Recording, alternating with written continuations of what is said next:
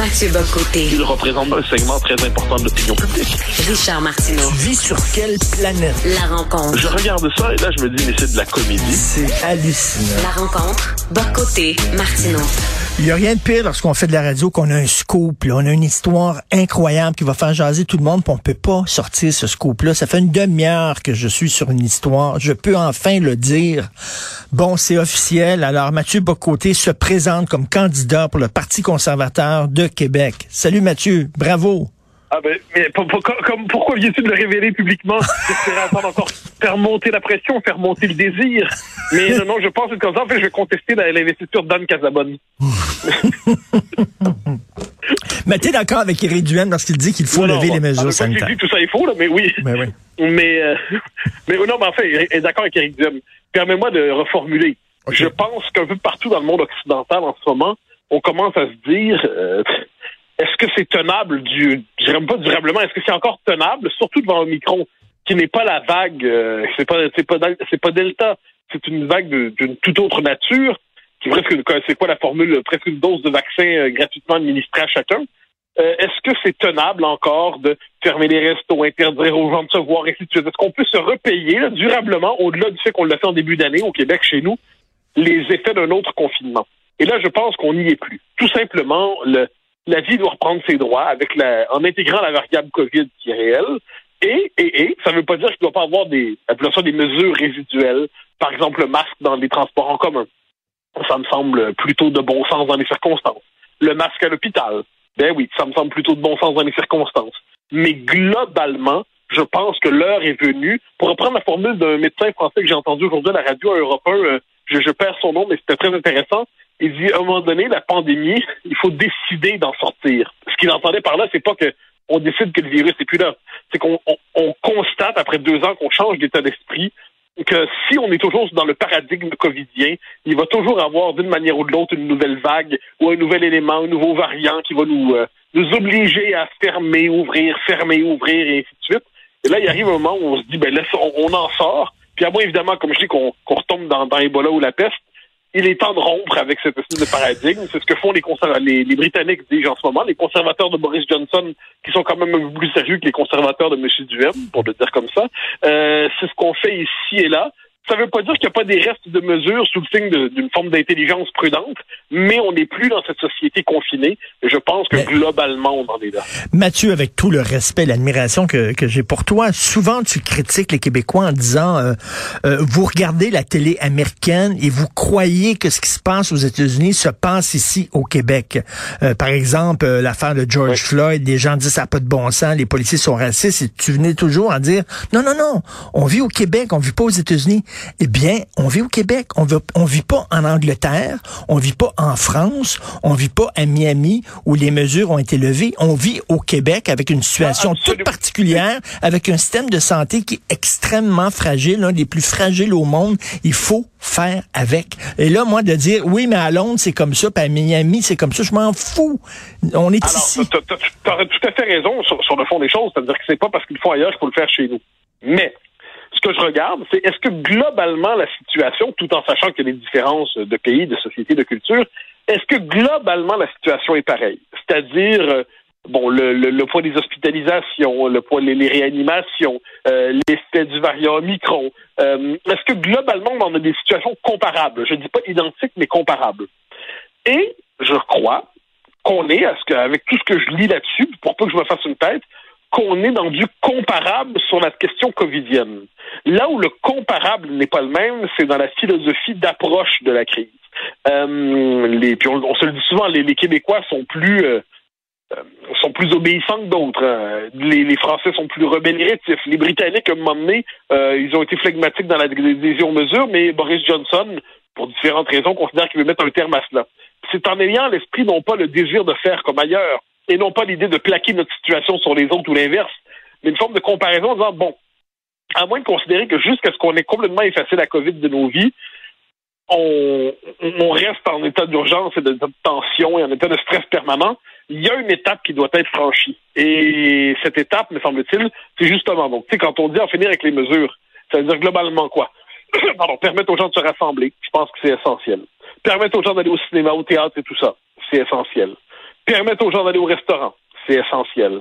Ensuite, ensuite, dans des grands rassemblements publics, s'il faut conserver le masque, on conservera le masque. Mais- Si y a des, j'entends des mesures résiduelles, mais sinon, un moment donné, c'est qu'on s'est habitué à la norme, euh, appelons ça d'un confinement plus ou moins étendu. Puis tout ce qu'on fait, c'est qu'on on varie l'extension du confinement. Je- je sais bien, mais- mais- mais- mais-. Mais euh, euh, regarde bien ça. Moi, tous les jours ici, tous les jours, je parle à des urgentologues, à des intensivistes, à des gens qui travaillent dans les hôpitaux et qui me disent tous la même chose. Si on lève les mesures, la liberté qu'on va avoir, elle va être temporaire parce qu'il va avoir automatiquement une hausse de cas. Et là, on est au maximum, là, au maximum. Ça veut dire qu'il y a des travailleurs de la santé qui vont péter une fuse, qui vont quitter et là, ça va être la spirale vers le bas. On ne peut pas se permettre ça. Je comprends qu'on est tanné, là, mais c'est pas nous qui décidons, c'est le virus qui décide. Oui, oui et non. C'est-à-dire le virus nous impose une situation. Ensuite, vu l'état du système de santé au Québec, qui est un, euh, notre collègue Emmanuel Latraverse a été une des premières, sinon la première à révéler, je pense, une étude de l'OCDE qui disait que globalement, le système de santé québécois est, à la traîne. hein, et qu'ensuite, ça a été repris depuis dix jours. Là, là, tout le monde s'est mis à commenter la nouvelle journal. Mais bon, on a ce fait-là. Il est réel.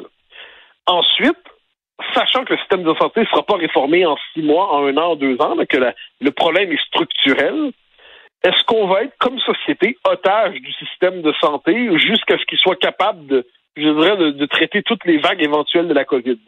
Euh, l'effet ensuite, l'effet de, je dirais, les effets du confinement qui débordent la seule question des salles d'urgence, de réanimation et tout ça, je pense que les- on est en train de payer tellement cher, mais tellement cher chez nous. Puis permets-moi de, le dire, je le dis pas sur le mode, je veux plaquer la situation parisienne sur ce qui se passe au Québec. Vivant à Paris en ce moment, j'ai le, privilège de ne pas subir ces mesures.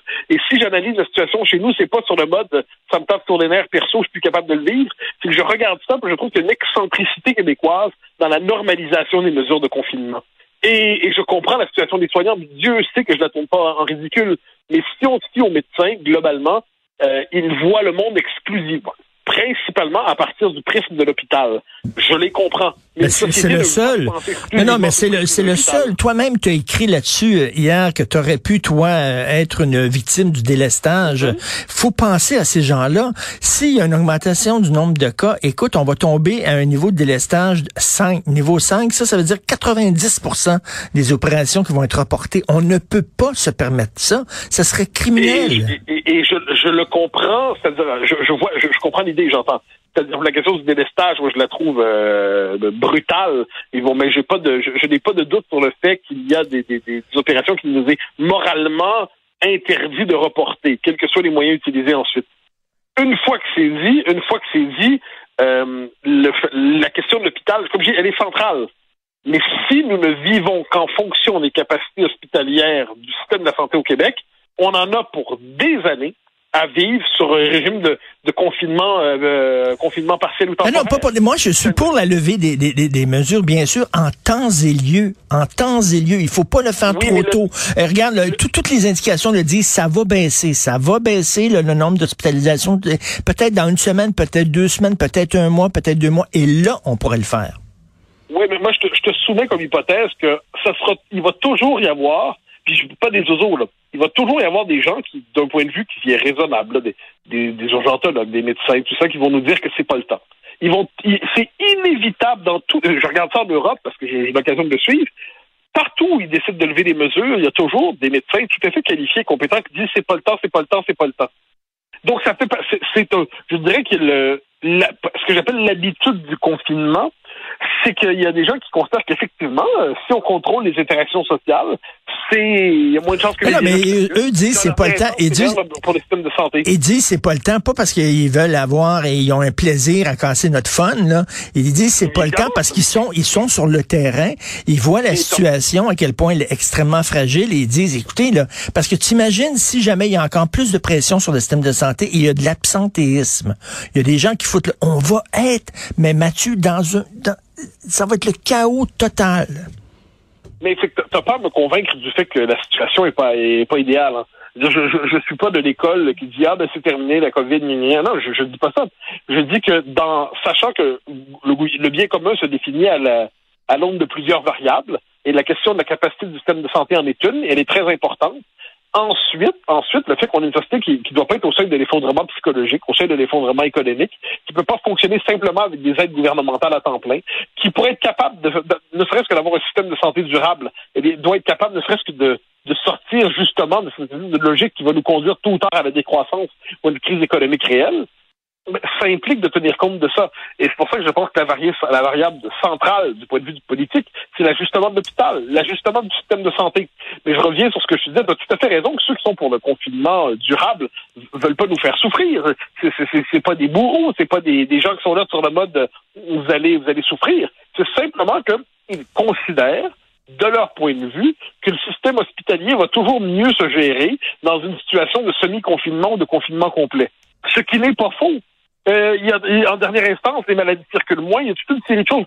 Mais est-ce que c'est tenable comme choix de société que d'être toujours, dans le, du point de vue du, euh, du, médecin urgentologue, hmm. qui, lui, de son point de vue, eh ben, on, est toujours en crise. Puis je le comprends, les urgences débordent toujours. -dire, le système allait mal avant la COVID, ça, en passant. Donc, moi, j'en reviens toujours là-dessus. Du point de vue du médecin urgentologue, du point de vue de tous les médecins, évidemment qu'on est toujours en crise. Et puis, je tiens compte de ce point de vue-là dans notre vision euh, globale des choses. C'est pour ça que quand je parle des mesures, bon, je, je, leur dis, je dis pas euh, le masque dans les, dans les, transports en commun. Je pense qu'il est hmm. nécessaire. Euh, ce qui permet de, de conserver la vie tout en limitant globalement le virus dans les lieux de haute concentration de personnes. Très bien. Très bien. Mais, mais, mais, mais puis, la pression à la vaccination, tu, tu, tu ne trouveras pas dans l'équipe euh, modérons la vaccination. Je la crois euh, tellement nécessaire. C'est quand même fondamentalement c'est la question centrale. C'est pas la seule, mais c'est la plus importante. Mais une fois qu'on a dit tout ça, si on adopte seulement comme mode de gestion de la société le point de vue des médecins en réanimation ou euh, en salle d'urgence, ben, on va être confiné jusqu'à la fin des En tout cas, il y a un point, il y a un variables qui sont nécessaires. Il y a un point de presse à 14 heures de François Legault. On a vu que François Legault a glissé dans les sondages. Est-ce qu'il va nous annoncer, des, annoncer justement des allègements pour faire plaisir aux gens? Je sais pas. On va entendre ça. Cela dit, il est 16 heures à Paris. Euh, tu, euh, tu prépares ton, ton souper. Vas-tu aller dans un resto? Fais-nous rêver. Est-ce que tu vas dans un resto ce soir? je, je, dois te dire avec tristesse, en fait, que oui, non, ce soir, après mon émission, on, on il annonce une levée de certaines mesures Paris, sur le temps passant, ce soir à 19h. Après l'émission, oui, comme on dit ici, j'ai un dîner dans un restaurant. Puis après ça, je dois écrire mon éditorial de demain matin pour Europe 1 et je me coucherai raisonnablement à 1h30 du matin et j'aurai un dîner avec des amis au restaurant parce que le jeudi, je me le permets le vendredi aussi parce que ce sont mes deux journées d'à peu près congé en semaine. Le soir, j'entends. Profite. Salaud qui va dans un resto maudit chanceux. Merci beaucoup, Mathieu. Bonne soirée. Salut. Bye.